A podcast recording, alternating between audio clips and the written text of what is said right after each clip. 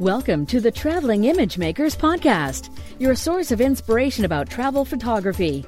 Now sit back, relax, and enjoy the ride as we bring you on a tour around the world with our guests.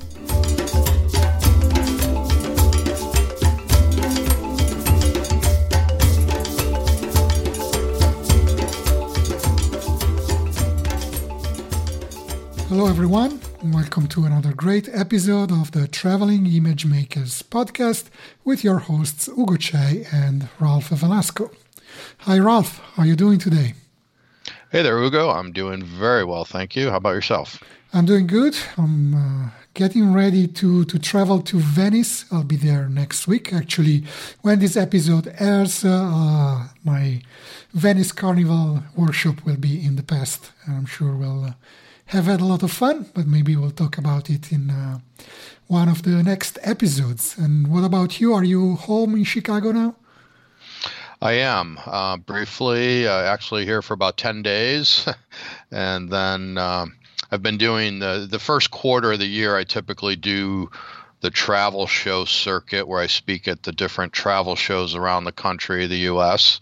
Uh, just did New York this past weekend, and uh, next weekend is Chicago. So we'll be in my hometown, but I will be uh, staying at a hotel. mm-hmm. um, but I'm looking forward to. it. And then after that, I've got L.A. or excuse me, uh, San Francisco. And then uh, something new that I'm doing. I'm, I'm. Uh, it's relatively new. I've done it. I did it one time in the past as uh, reunions for my groups. Uh, so for my photo enrichment alumni, people that have been on trips with me before, I put together these reunions and they've been in Southern California and Chicago where I've got a bigger base. And that's something really fun, and, and you might want to consider that doing that someday, Ugo, if you've got your people in hmm. one area. Uh, but what a great way to get past clients together and uh, just catching up with people. And I do a slideshow during it. It's really fun. It's a great, great time. Oh, great idea! Didn't, no. didn't think of that. I consider it's it fun. definitely. It's, yeah, it's really nice. So, you've got any more long range tours coming up in the near future? Yeah, so I've got uh, my Cuba trips coming right around the corner in March 10th. I've got a couple spots left on that. I don't know if they'll be available by the time this episode comes out, but uh, also Morocco, a few spots left on it. Spain. I'm planning to do some scouting. Uh, still working on my schedule, scouting either Armenia, Greece, and or Portugal and uh, and then I've taken June and July for the most part. Uh, I'll be back in Chicago, and then I get into the fall travel season with Romania, India, and Vietnam, and uh, maybe a scouting trip or two. Then when are you How doing yourself? When are you oh, doing Morocco? Morocco? Morocco is uh, I want to say April 25th through mm. May 9th or so. So end of April, early May this year. It's yeah, typically when we go. It's a real nice time of year to be there. Yeah, absolutely. I've always two times I've been to Morocco. It's always been in the spring. Well, it was actually more like March. It was pretty cold. I mean, you you would not think about African country. you go there in March, and it was actually quite cold, but it was uh, still very nice. I can imagine that April is going to be wonderful. Actually, uh, just yesterday on Facebook, I shared a photo I took in Morocco a few years ago. I think it was three years ago. And one of my ex alumni uh, just left a comment and said, You should take a group there to Morocco. And I said, Sure, I would love to. So maybe one day I will. Actually, in, uh, when, you, when you're being there in April, I'll be uh, in Sardinia, where I'm mm. going to, to lead a tour there with a friend. Uh, before that, I've got a, a, workshop in Milan at the end of uh, well, end of March, beginning of April, and then uh, the Cinque Terre in beginning of May. These are my wow, fantastic! My upcoming trips. So, yep, uh, everybody, welcome to check out my tours page ucphoto.me slash tours and find out all the details about those about your your pages where they, where can people find about your tours yeah so people can go to photoenrichment.com and look for the tours tab and then hover your mouse over it, and all the tours drop down.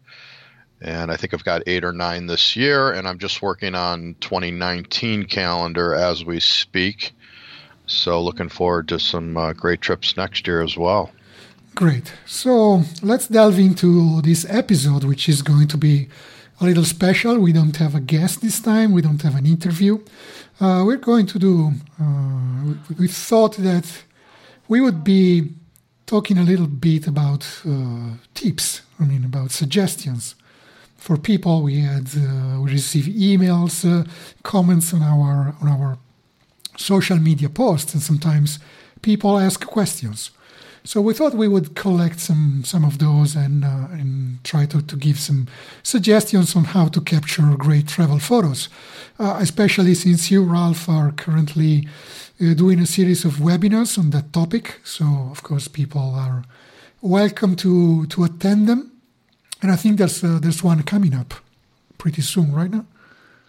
Yeah, Tuesday, February 20th at 8 p.m. Central Time in the U.S., I will be doing a complete webinar. So, what we're going to talk about today is based on the information in that webinar, and it's actually uh, very similar to the presentation that I'm doing at all the travel shows I mentioned earlier.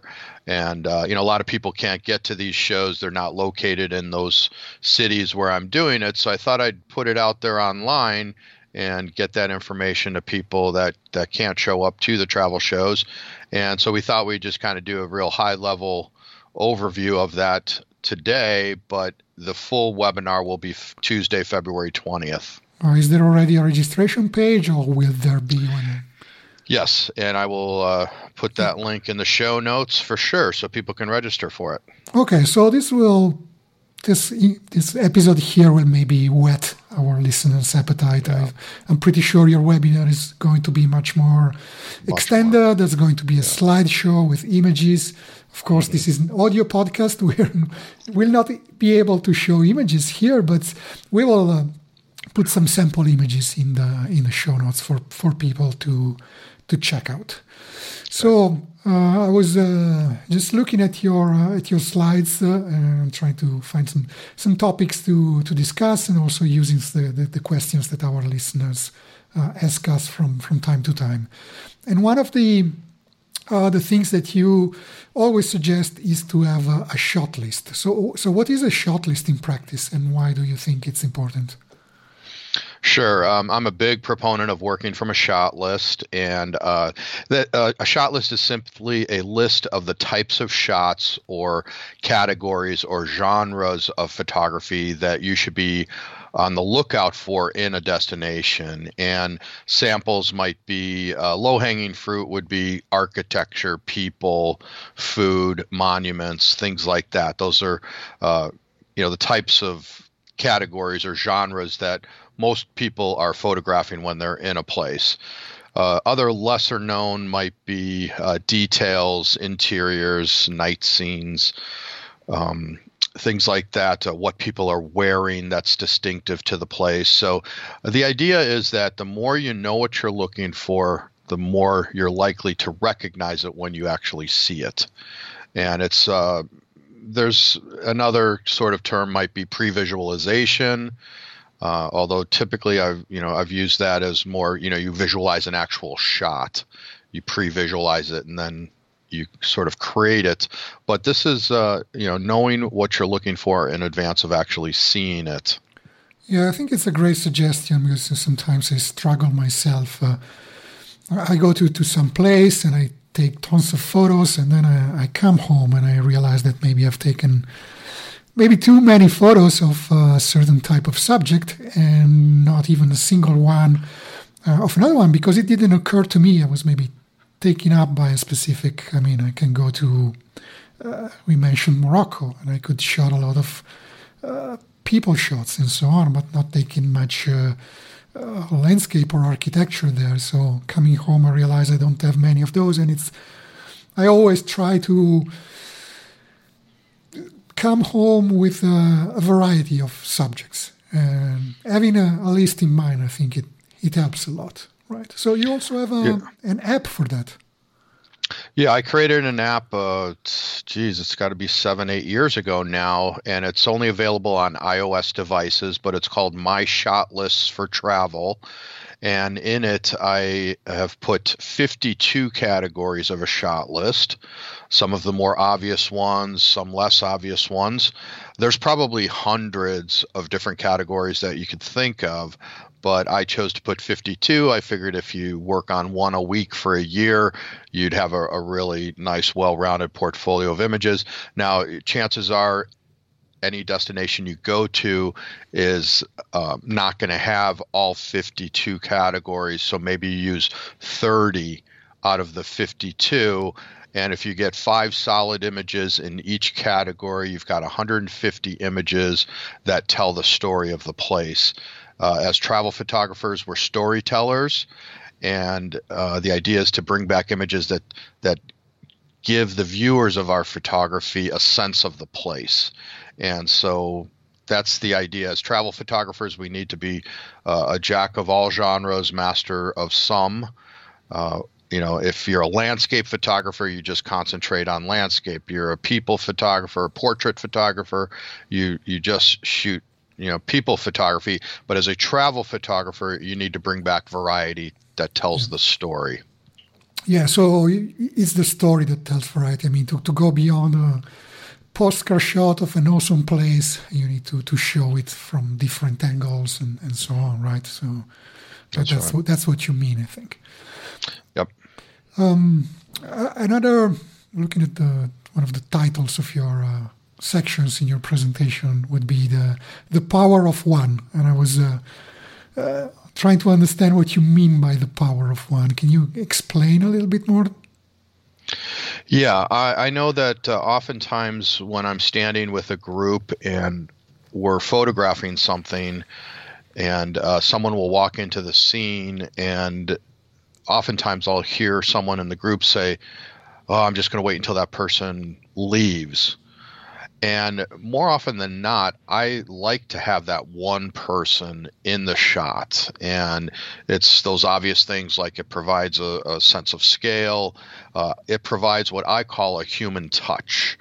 And so instead of just that blank, you know, it might even be the most beautiful landscape in the world, but if you've got that one person there, or it could even be something like a truck or an animal or something. I call it a human touch, but it doesn't necessarily have to be a human. But uh, I, I look for opportunities where there's that one person, and it could be in a big landscape or it could be in a smaller, uh, you know, room or somewhere. But uh, to me, it gives the viewers the viewer somewhere t- for their eye to land and then bounce around the image and sort of come back and also makes them think, you know, how'd that person get there? What's that person doing there? What's it like to be there? I wish I was there. Yeah, if I may add something, I sometimes see photos where the uh, lone human subject is maybe a tourist with a backpack checking their cell phone and so on. And that's a situation where I personally would wait for that person to go out of the frame. I mean, if, if it has to be a subject, it has to be interesting. Maybe telling the story of the place, a, a local or something like that. that. Tourists with backpacks are all over the world that not really interesting, at least to me. I don't know if you agree with that. No, uh, it's a good point. Uh, but sometimes you may want to show the contrast of this mm-hmm. incredibly beautiful scene and some tourists, you know, looking at their phone. So that might be a part of the story. But I know what you're saying. Uh, I much prefer to, you know, if I'm in Bhutan, to have you know that man there in the traditional gho or a woman there in the traditional kira than some backpacker with a cell phone for sure. But you know it, it depends. Uh, you know it, when i look at the scene i can determine that but more often than not i'm going to prefer the local for sure. That's why i like to get out early stay out late because uh, especially get out early because that's when it's the kids on their way to school the people on their way to work and very few, if any, tourists at that time of day. Yeah, absolutely. I mean, it would be interesting to show somebody with a suit and a cell phone to the year in the middle of the Amazon jungle. Mm-hmm. that yep. would definitely be interesting, but that would be totally. I mean, that that doesn't happen. Would be completely uh, set up. I mean, just kidding. Um, uh, another thing that uh, some some people uh, uh, are asking is uh, uh, I, I, want to have kind of a, a thread going through my photos. Uh, so, can you suggest maybe some themes, some ideas that people can can use to, to have a series of images that are some somehow tied together and tell a single story or different aspects of a story? Yeah, I'm I'm really big on uh, with my my uh, clients when we're on a trip. At the beginning of the trip, I ask everyone to have a theme in mind, and they might know it right then and there because some people have ongoing themes that they photographed over the years. Uh, I have one uh, that I simply call people reading newspapers. And it started maybe five, six years ago when I got a series of images in Kathmandu, Nepal, of people reading newspapers. And it was all in the same area within maybe 30, 45 minutes. And there were just all these people reading newspapers. And I, I got some pretty nice shots of them. And then I just started looking for that all over the world. And so that's an ongoing theme. But some other themes uh, that I've had people choose in the past are simply the color red, or hands, or people at work, uh, bicycles, broomsticks. You know, it could be anything that interests you. And then everyone tells the group what their theme is. And sometimes it presents itself over several days, so I don't force everyone to have a theme right then and there. But uh, I do ask them a couple days into the trip, have you guys thought about your theme? And and then uh, you know, people will say what their theme is, and you know, when I tell people that my, I've got this people reading newspapers theme, I can guarantee you, we're walking down the street and one of my people sees someone reading a newspaper, they're going to point it out to me. It's in their head. Uh, someone says, you know, my theme is hands, and I see someone, you know, working a craftsman or something. They've got interesting hands. You know, I'll say, hey, Mary, this would be a great opportunity for your hands theme etc. And so everyone starts. The more you know what you're looking for, the more you're going to recognize it when you see it. Uh, kind of like with that shot list idea. Yeah, it ties very much into that. And I think the important thing here is that with with a theme in mind or a list of subjects, uh, you're actively looking for picture opportunities. You're not just seeing them. You're not just oh see something nice, I'll take a photo of it. I'll, I'll go looking for it, and I think that will definitely increase anyone's rate of keepers. I, I agree, and it's a good point. And I, um, I, have had a presentation in the past, and I'm going to work on it in the future. But uh, some uh, there's a big difference between looking at something and seeing something. Yeah. And uh, it's a, it's a good point, and I, I think that oftentimes we just look around, but we're not actually seeing. And learning to see is really important. And I and I I say that my mother, who's never picked up a camera in her life, taught me the best skill I could have as a photographer, and that's simply to be curious and to notice things. And so that has helped me immensely, as I I'm sure it has you and our audience when it comes to looking versus seeing.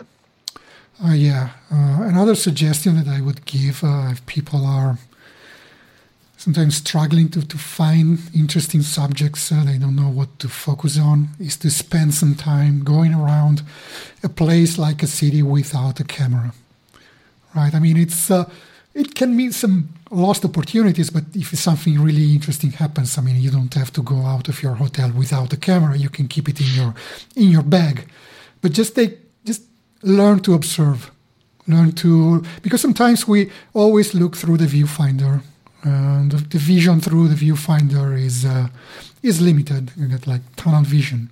You you going around for a while, maybe for one hour in the morning, learning to to recognize how things happen, how people relate to each other, how the life goes on in the city, and everything. We you got this wonderful binocular, almost 180 degree vision around you, which allows you to see things that you, if you're constantly looking through the viewfinder, and thinking in terms of photo, you you risk missing. So I think that's that can be a useful exercise. I don't know if you agree. Uh, once in a while. No, absolutely, and and I'm I'm huge uh, about telling my people don't go through this whole trip with your eye to the viewfinder. Hmm. uh, you know, travel photography is made up of two words. I say spend as much time traveling as you are photographing and absorbing, and don't feel like you have to have that camera around your neck all the time. You know, get in and, and, and and and capture those experiences just with your mind's eye don't feel like the pressure of having to capture it with your camera all the time because I think it takes away from the travel experience.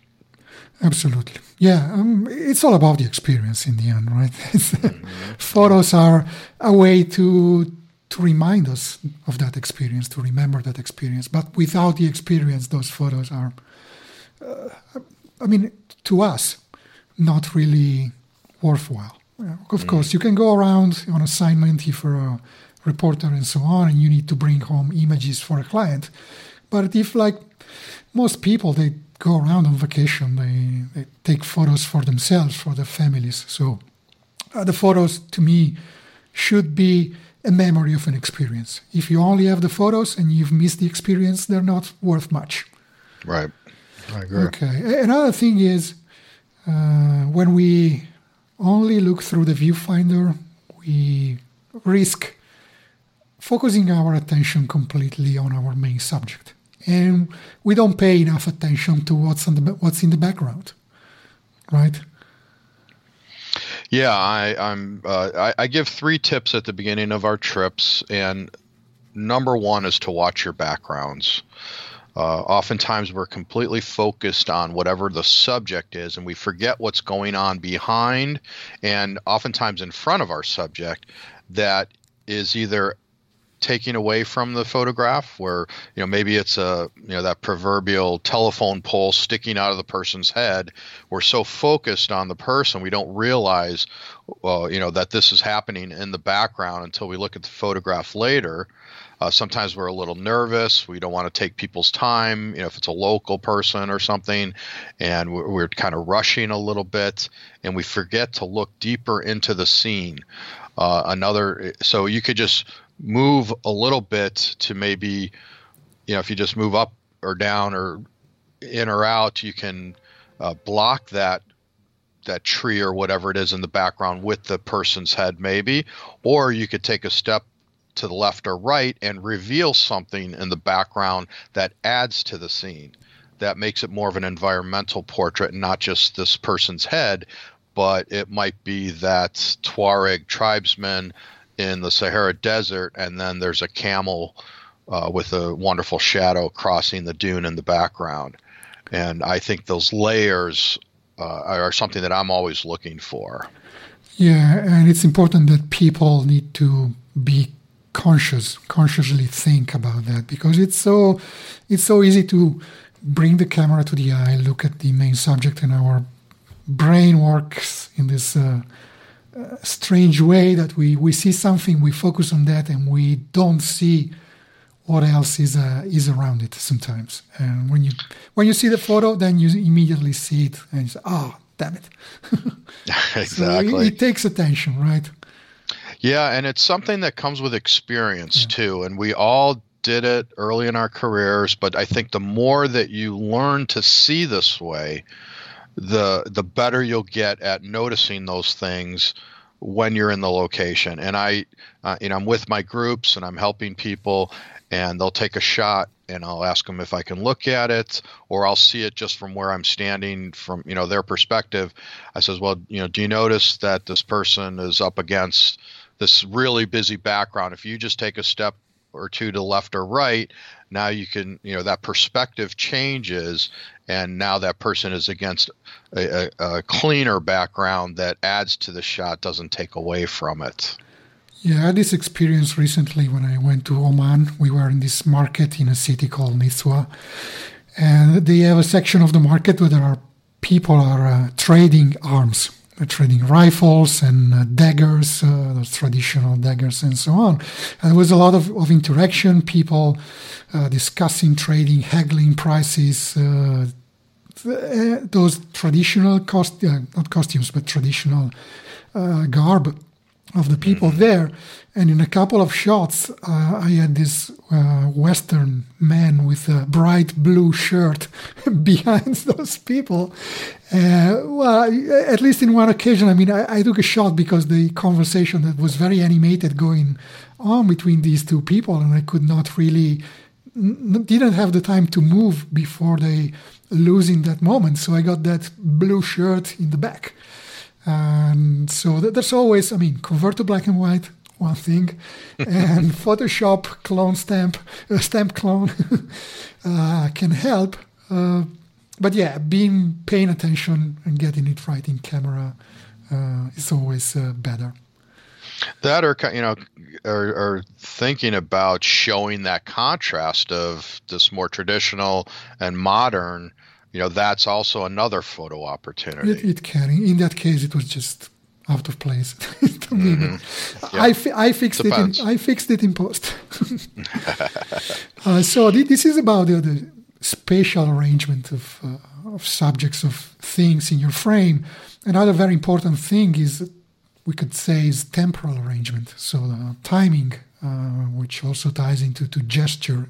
You want to, to spend some words, some suggestions about how to uh, catch the moment or the decisive moment, as somebody would say. Yeah, you know, timing and anticipation is a huge part of uh, travel photography, certainly street photography. Seeing a great background and waiting for someone or something interesting to walk into the scene, uh, to be a part of it. I say, you know, wait like a spider waiting for a fly to come into their web. And you see a great background. If you have time, hang out there for a little while, get your exposure right. We're going to talk about this in a minute, but that point and shoot. So I say, get your exposure right for those conditions. Uh, you found this great background. There probably are other people walking by or something. Get your focus point right. Then, when that decisive moment comes, you're ready to just point and shoot. And um, uh, I'll give you a couple examples, but uh, we were in uh, one of the caravanserais in Fez, Morocco last year, and there was a, a small door opening uh, to the the walkway outside, sort of the sidewalk, and I noticed people walking by, and, and camel carts and things like that.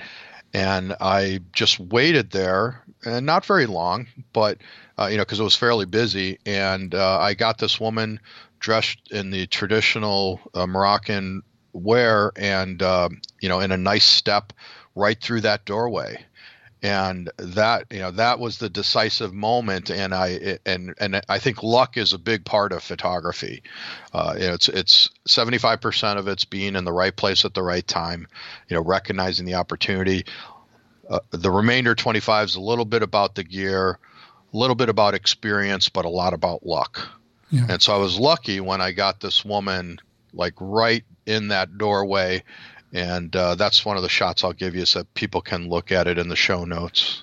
Uh, you mentioned the step, and I think it's uh, it's important, some something that not many people know or care enough about. But when people are walking, the, the way they, the moment you you photograph them, the moment you freeze their movement, uh, whether their legs are in a certain position or another one, can make all, all of the difference. Can can you give some examples? Uh, when, when, do you think is uh, gets is best? Yeah, it's a good point, and uh, I. So in this case, the person was walking perpendicular to me, so across the frame, and so I wanted to see their legs spread, sort of in the you know midst of a, a step. So they're stretching that that front leg out, and the back leg is towards the back, as opposed to their legs being overlapped as they pick up the one leg and move it forward. And you'll see in this image what I'm talking about. But uh, to me, that that makes for a, a much better shot. Uh, also, um, you know, even having their if you're shooting it maybe off to a quarter angle, maybe that back foot, you can just see the bottom of their foot as, as they lift it up to bring it forward. Uh, so I, I, think you know if people look at photographs that they've taken or other people have taken, you'll you'll know exactly what we're referring to if we're not explaining if I'm not explaining it very well. Yeah, another way to explain it would be that there needs to be some separation between the legs. So straight, yeah, the overlap. Leg, yeah, straight, no overlap. Le- straight legs. The the forward foot is about to hit the ground or just mm-hmm. just hit the ground, and the hind leg or we call it the the leg that the leg behind is still uh, on the on the ground typically. Exactly. That, that works best. Yeah, good. Uh, for for whatever reason. I mean, we're just mm-hmm. more pleasing to the eye. Again, right. another psychological phenomenon that we cannot explain, but it just works that way. Mm-hmm. Okay. Another, uh, yeah. excuse me, another another speaking of timing, uh, another shot that I made that I put in the presentation is in Romania, where this man is sharpening his his uh, scythe blade that he uses to cut down the hay. And so he's running that sharpener across this very large blade and it's going across his face. And so the timing was to get it so it wasn't right in the middle of his face, but was revealing his face. And I could show that an example of that picture too. But that's really about timing and uh, you'll get better at doing these things and getting it in fewer shots, but at the beginning, just take a lot of shots if you need to, especially in that situation where someone's doing something very fast like that, and it takes practice to get it, you know, get that positioning right. Yeah, if you don't have time, I mean, it's there's nothing wrong about putting your camera into rapid fire mode mm-hmm. and shooting a scene, especially if your subject is moving very fast. It will be very hard to catch it, catch him at the right moment. Uh, yeah. ma- many cameras, unless they are very professional cameras used for sports, which that have a uh, negligible shutter lag. Many consumer cameras have a, a shutter lag of a fraction of a second. So fast movement, and if you press the shutter when the movement you see through the viewfinder, the, the right position, and you press the shutter, actually the shutter maybe goes off half a second later mm-hmm. and it's a completely different position. So yeah. you can anticipate that, and you know your camera will lag, and you anticipate that, or you just go rapid fire, and one of the sequence will probably be good. I mean, there's nothing wrong with uh, using the tools that we have. Yeah, shooting on continuous, yeah, yeah, rapid exactly. fire. Yep. Mm-hmm. Okay, I've got a siren coming up here. Just let it pass. I can't hear it. Oh, good. Uh, yeah, yeah. Um, one more suggestion is uh, I see sometimes people's photos, uh, maybe they ask for critique, uh, and they try, they tend to stay too far away from the subject because they are shy or scared. So, how can you overcome that natural shyness and get close to your subject and maybe interact with them? They don't want to uh, make it look like you're shooting fish in an aquarium. Yeah, it's a good point. I mean, certainly uh, the best part of what I do and travel that I do is meeting the locals and getting to know them, even if on a, a very surface level.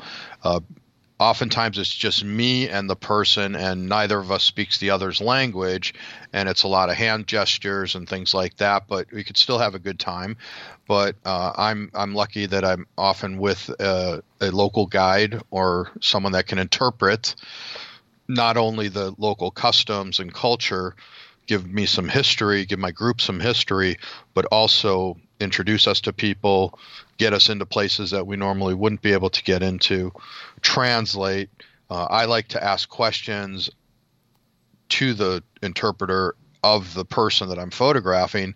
And I think it's important to know that more often than not, those people are very interested in us as well.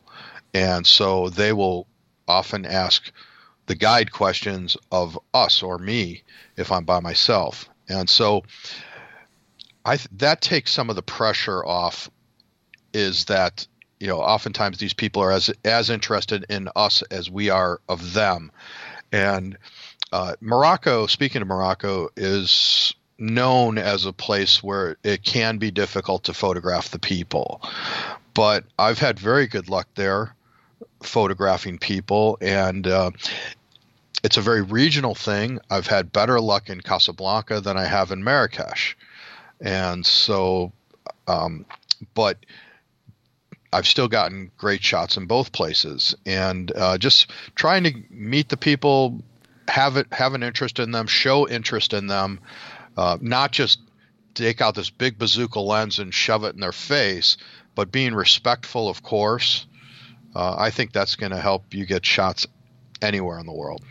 Yeah, I definitely second that uh, feeling about Morocco, uh, especially if you just just your first interaction with somebody is trying to take their photo.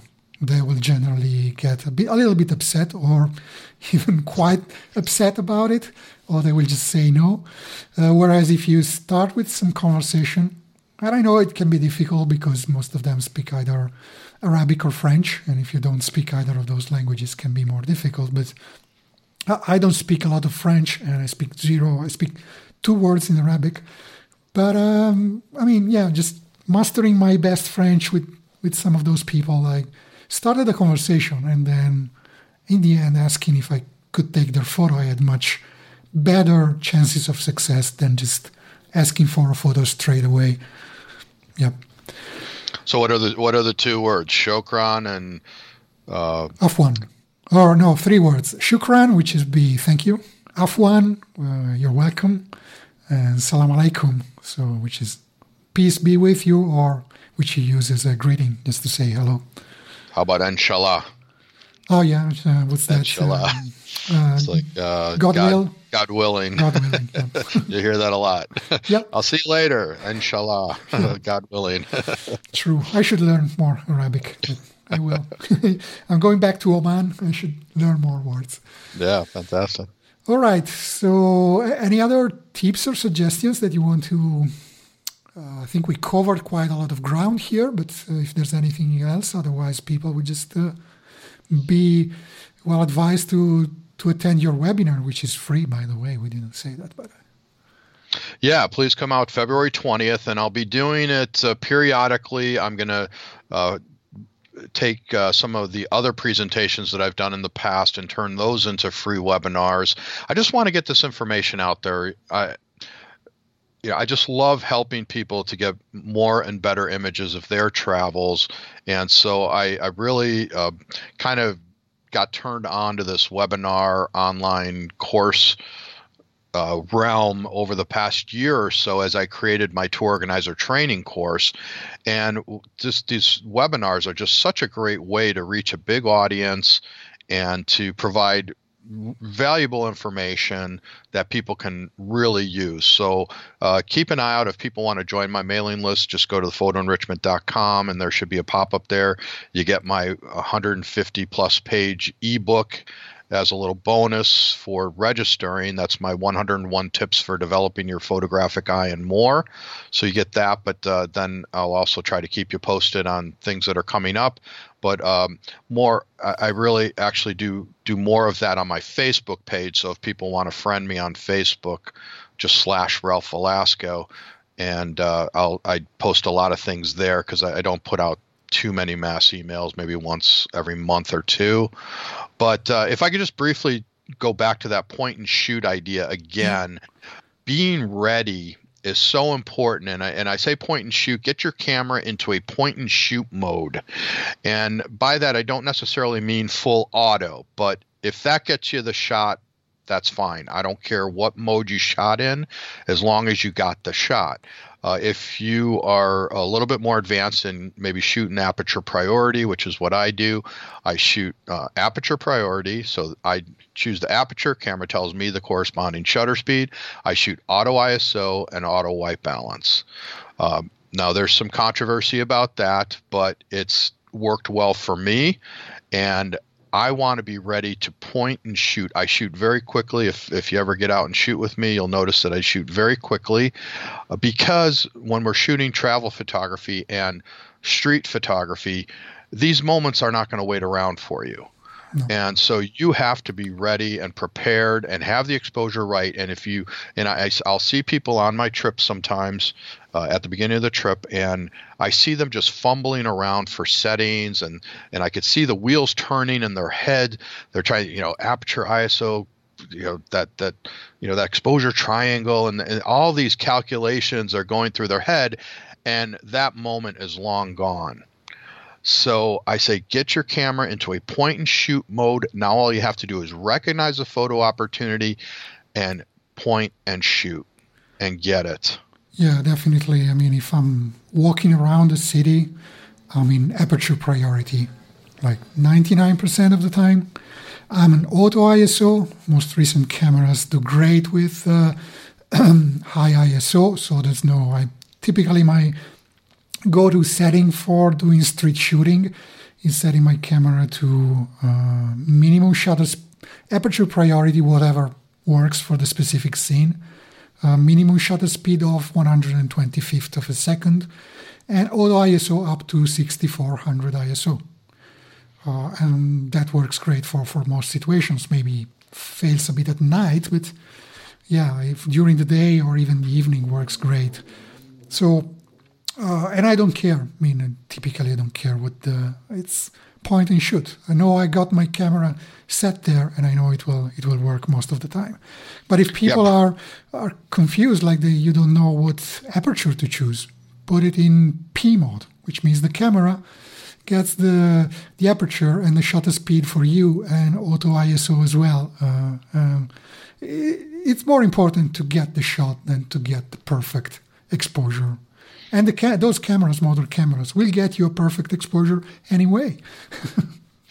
Most of the yeah, time. And, and uh, you know, ha- like I say, have you know, getting the shot in the first place is the most important thing. I, I, and I'm not, you know, I, I'm not big on you know, hey, I'll just fix it in post processing. Mm-hmm but to some extent, you know that is true, and you know you got to get the shot in the first place, uh, or you could you know be a purist and and say, well, no, I'm just going to get it right in camera you're going to get less shots and, and you know maybe uh, yeah if you if yeah. you if you're very good you can go around with a Leica and shoot everything in manual mode and manual mm-hmm. focus but if you are very good uh, yep. as you said if you need fumble with your settings because you don't know which setting to use and you don't even know how to change the ISO because you forgot where that uh, dial is you will miss the shot so let the camera do its auto thing and when you learn and you grow, you will uh, you will learn how to adjust your settings quickly to get the effect you want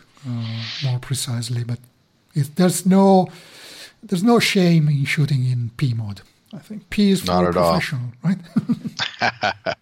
exactly. No, not at all. I mean, like I said, I, I don't care what mode you shoot in, uh, as long as you get the shot and uh, practice on a a, an area where it has similar lighting conditions and make sure you got everything right. And then when that decisive moment happens, just point and shoot. And it's and, uh, and yeah, it's. Uh, I mean, if somebody has to spend their precious uh, brain energy, they should concentrate on what we mentioned before: timing, composition, getting the right moment, avoiding distractions, and so on. All these take away from our attention. If we have to, those has to com- have to compete with what are my settings? What settings should I use? Uh, you're going to m- miss some of those. You're going to get busy backgrounds. You're going to get distractions. You're not going to get the decisive moment. And while you can fix in post the exposure to certain extent, you cannot fix in post things like having missed the decisive moment. There's no way you can fix that. Yeah. Well, sometimes you can fix a pole sticking out of somebody's head, but if you have to do it on a, on a hundred photos, it can become a bit tedious. Yeah, for sure. I'd rather be behind the camera than in front of a computer any day. right. Okay. Great. So I think we yeah we've given some uh, uh, really useful uh, suggestions today. Uh, so uh, if our listeners uh, like this, I think the best way to pay it forward is to share this episode with your followers. Uh, you can also follow us on, on Facebook, uh, the Traveling Image Makers. We have our page where we share all of our episodes. So, the best way for, for you to help us uh, to get us uh, uh, more exposure is to just share our episodes, our Facebook posts, and and anything. And also another thing would be to leave us a review uh, on iTunes. Uh, you can go to ttim.photo slash iTunes for that. And for Facebook, uh, you can search or you can just go to uh, ttim.photo slash Facebook. This will take you straight to our Facebook page. You can like it and you can reshare uh, this episode and the others that you liked with your friends and followers. And don't forget to join our, our photo contest that we have every two months. Uh, we're getting some really wonderful shots there. Uh, I think it's getting harder and harder to choose one image out of all the high quality images that we're getting. But uh, we'd love to see more of your photography. And uh, please join the, the, the group and uh, I, I hope that people will come out on February 20th for that webinar. We're going to delve much deeper. You're going to have, you know, going to be seeing the photographs and and examples that I'm talking about. You'll be able to see them on the screen, and uh, I, I think you'll get a lot out of it. And I hope to do this more often. Great. So that's really all now, and uh, let's go out and shoot.